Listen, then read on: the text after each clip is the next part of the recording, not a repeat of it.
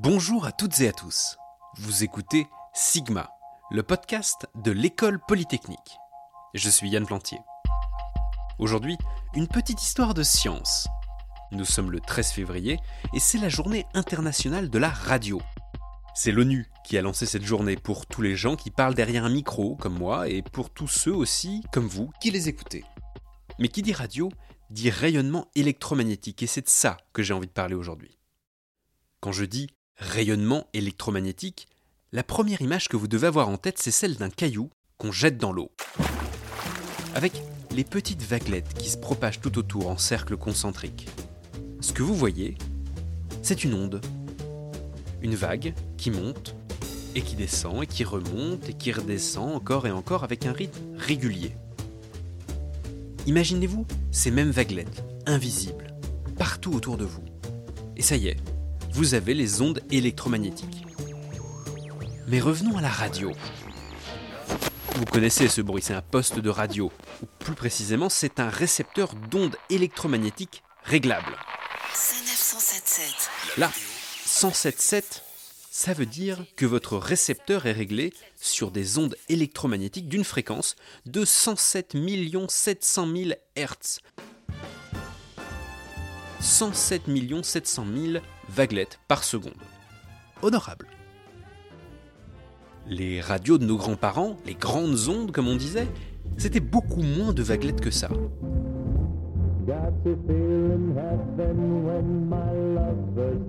Plutôt 150 000 par seconde.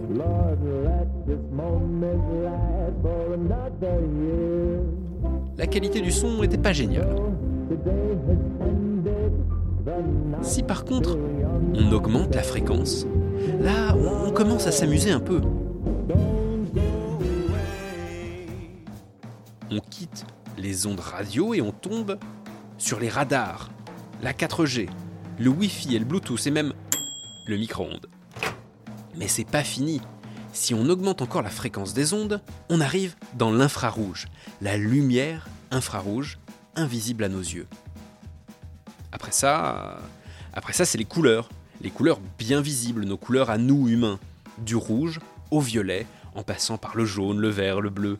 Cette petite bande du spectre électromagnétique minuscule, c'est elle qui vient titiller nos yeux, qui nous permet de nous ébahir devant un film ou un tableau, qui fait qu'on s'extasie devant un coucher de soleil au bord de la mer ou devant un arc-en-ciel après la pluie.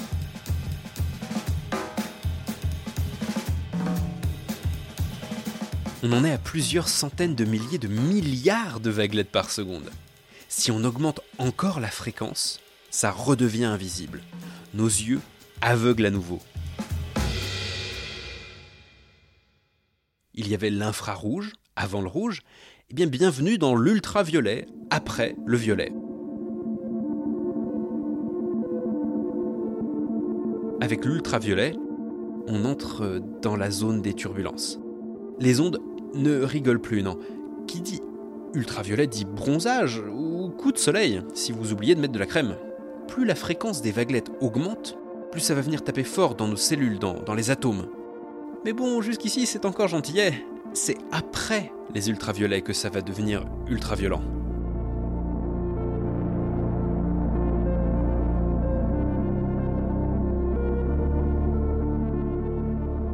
Nous voilà arrivés au rayon X.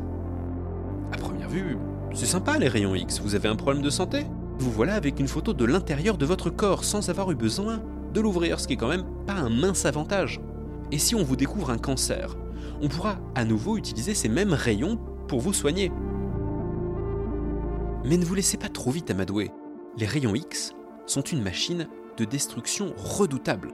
Mal utilisés, ils pourraient vous faire beaucoup plus de mal que de bien.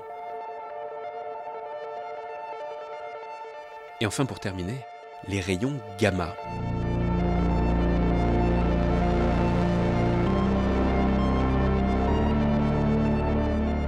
Des dizaines de milliards de milliards de vaguelettes par seconde, qui transportent avec elles une énergie folle.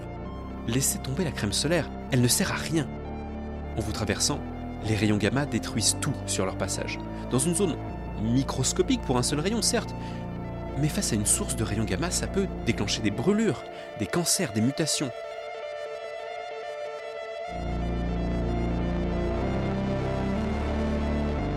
Ils sont émis par des supernovas, des pulsars, des trous noirs supermassifs ou au cœur des réacteurs de nos centrales nucléaires. Voilà, on a fait le tour. Des ondes radio aux rayons gamma en passant par la lumière. Mon conseil Évitez de passer vos vacances près d'un trou noir ou dans la zone d'exclusion de Tchernobyl et tout devrait bien se passer.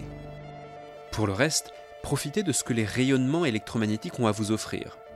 Les sublimes couleurs d'une forêt en automne, une soirée à regarder une comédie romantique en amoureux sur votre Wi-Fi ou votre chanson préférée qui passe à la radio. Et si vous le voulez bien, Sigma, le podcast de l'école polytechnique, disponible partout sur votre portable grâce à la 4G.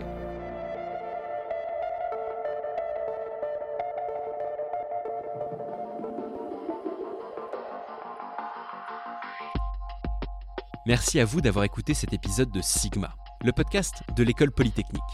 Abonnez-vous sur votre application de podcast préférée, mettez-nous des étoiles si le cœur vous en dit, et n'hésitez pas à parler de notre podcast autour de vous. À bientôt Aujourd'hui, c'est un beau jour pour la science.